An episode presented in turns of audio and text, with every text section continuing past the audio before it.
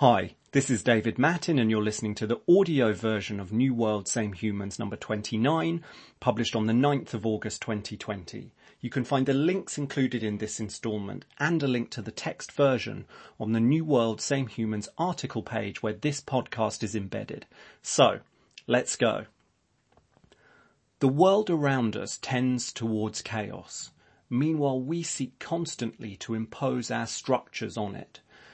This week is all about a structured way of thinking about the future. More specifically, it's about three trends. Trends allow us to process and make sense of the changes we see around us. They do that by asking us to see that change through the lens of fundamental and unchanging human needs.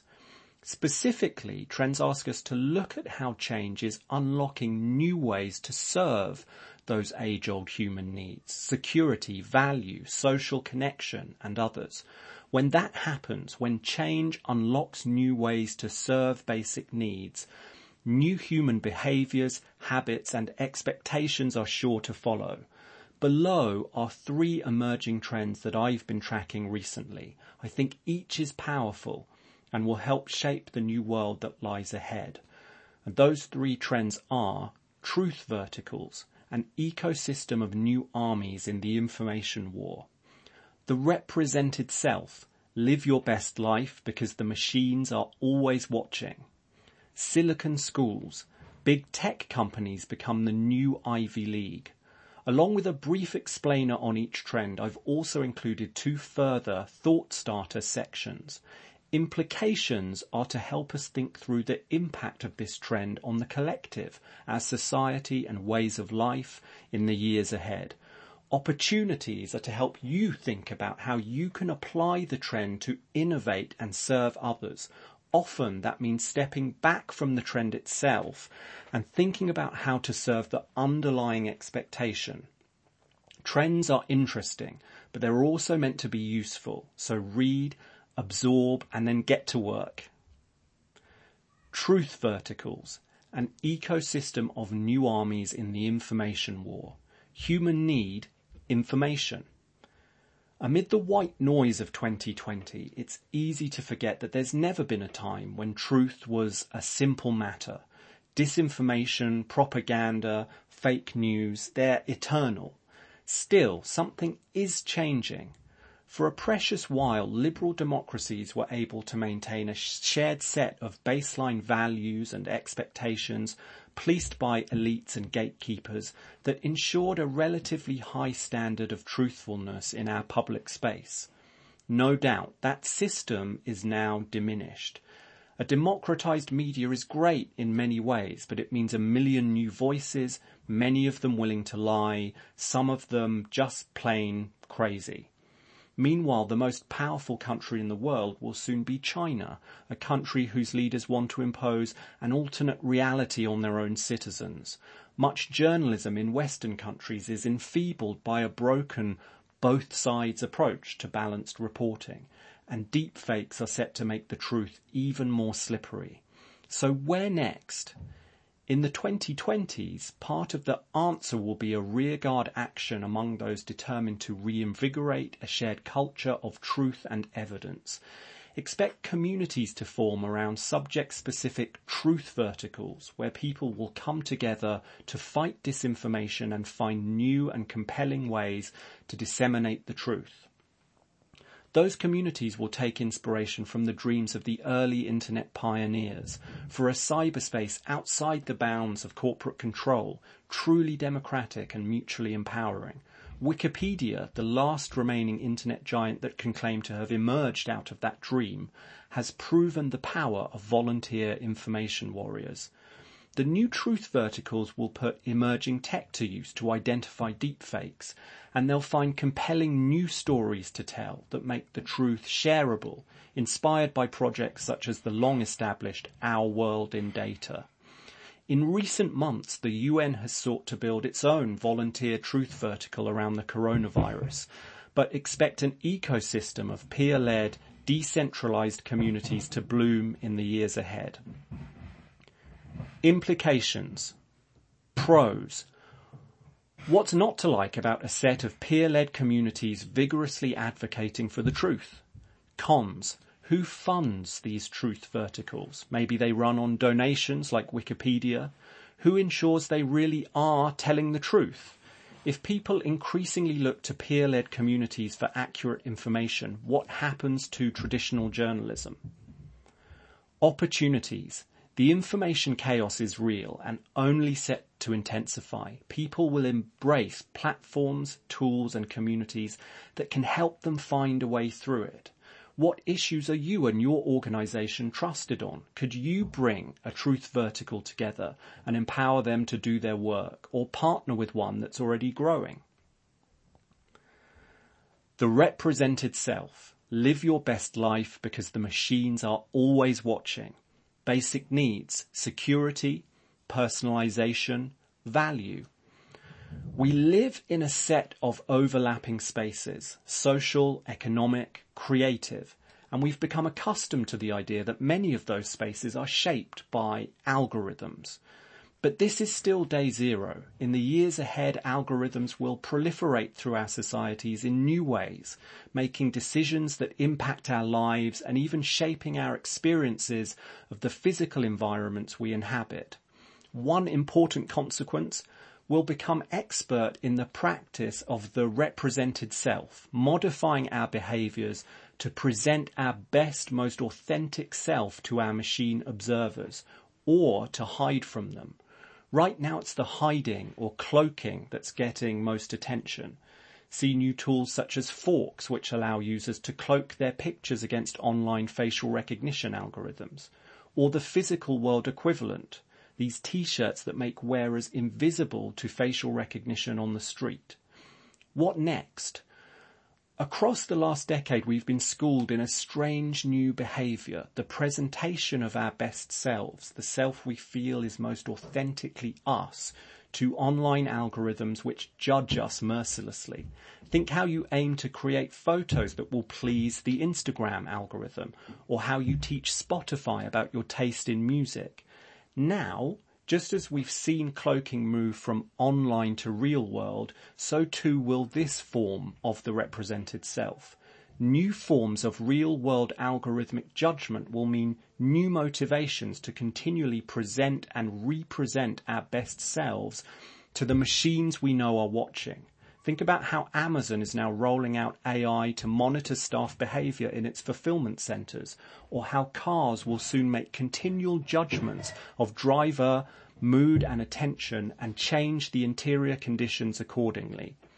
Your car, workplace or local shopping center could be next. Sounds creepy?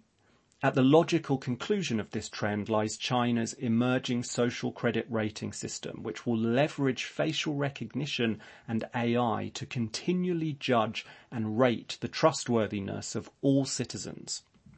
Implications. Pros. Amazing new kinds of algorithmic personalization. Value judgments that are more fair because they're not made by a single flawed, biased human. Cons how long have you got? Who owns all the data and what do they do with it? What happens to privacy? AIs are also biased. Continually presenting our best selves to algorithms will be exhausting. Opportunities. This trend will deepen expectations for services and real world experiences that are personalized and responsive. What do those expectations mean when they bump up against what you do? How can you offer new forms of personalization? It doesn't have to be algorithmic. Silicon schools. Big tech companies become the new Ivy League. Basic needs, self-improvement, value. Last week in New World Same Humans number 28, I wrote about the coming apart at the seams of higher education for years now, a whole range of forces, cost and information abundance the most important among them, have been tearing traditional universities apart. The pandemic has set that mixture on fire. A connected world had already turned information into the air we breathe and assembled the world's best lecturers inside the YouTube app. Now Harvard wants to charge full fees next academic year, even though all classes will be online. That's $50,000 plus a year for Zoom classes. Some people aren't going to buy it, literally. 20% of this year's freshman class has deferred. The future is open, but the fundamental human impulse towards self-improvement means that education will always be a highly valued good. So one part of what's next, I think iconic tech corporations will move in on territory currently owned by prestigious universities. And they'll do that by offering degree equivalent education experiences delivered by superstar lecturers at a lower cost to the student. This week, Google launched a range of new courses that its recruiters will now consider equivalent to a four-year degree. Subjects include data science, project management, and UX design. Will Apple and Facebook be next? both corporations already have secretive universities dedicated to educating their own employees. Big tech companies have the money, the intellectual depth, and the need. They are engaged against one another in an endless war for talented young people. That means it's hard to see the other FANG companies sitting back and letting Google ride this alone. If Apple, for example, deploys part of its vast cash store, $192 billion at the last count, to create a university, it can compete in the talent war and spin a great story to the world about social responsibility. A host of startups are also playing in this space, including the Lambda School for Coders and OnDeck, which styles itself as an MBA alternative for founders. But as those startups grow, the FANG will seek to crush them and move in on the talent. Should we let it happen? Implications. Pros. A more diverse higher education ecosystem is probably a good thing. Lower cost programs could mean improved access to higher education. Cons. Big tech companies such as Google and Facebook now wield a new form of socio-corporate power that we don't really understand. Do we really want them to eat more of the public sphere? If they do, and other new players increasingly focus on STEM and vocational training, what happens to the humanities? Opportunities. If you're the CEO of a FANG, you know what to do. For the rest of us, the underlying forces at work here, that is the disruption of education, still presents opportunities. What knowledge, skills and expertise do others seek that you and your organization can share? Build a powerful community around content, courses and hands-on contact time to build. So there we have it. Three powerful trends that I think will shape the strange decade that lies ahead of us. Remember, trends mean little if you don't use them. How can you apply these trends to create something of value to others? And last, take with you the underlying framework that informs all trends. That's a changing world and basic human needs. Look for change, and that often means new technologies that is unlocking new ways to serve fundamental needs and you'll start to spot trends of your own. Thanks so much for listening this week. Together we in the New World Same Humans community are on a journey to understand our shared future. And more than that, this community is for those on a mission to help build that future, whether you're a founder, innovator, product designer, marketer, policymaker, or much else besides. New World Same Humans wants to provide content and tools that will help you sharpen yourself and enable you to think more clearly about the trends reshaping the decades ahead. There's one thing you can do to help and that's bring more great people to the club.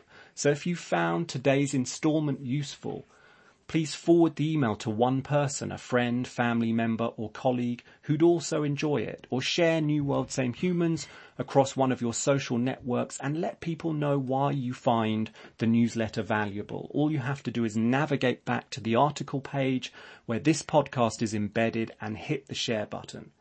But that's more than enough from me for this week. I'll be back next Sunday. Until then, be well.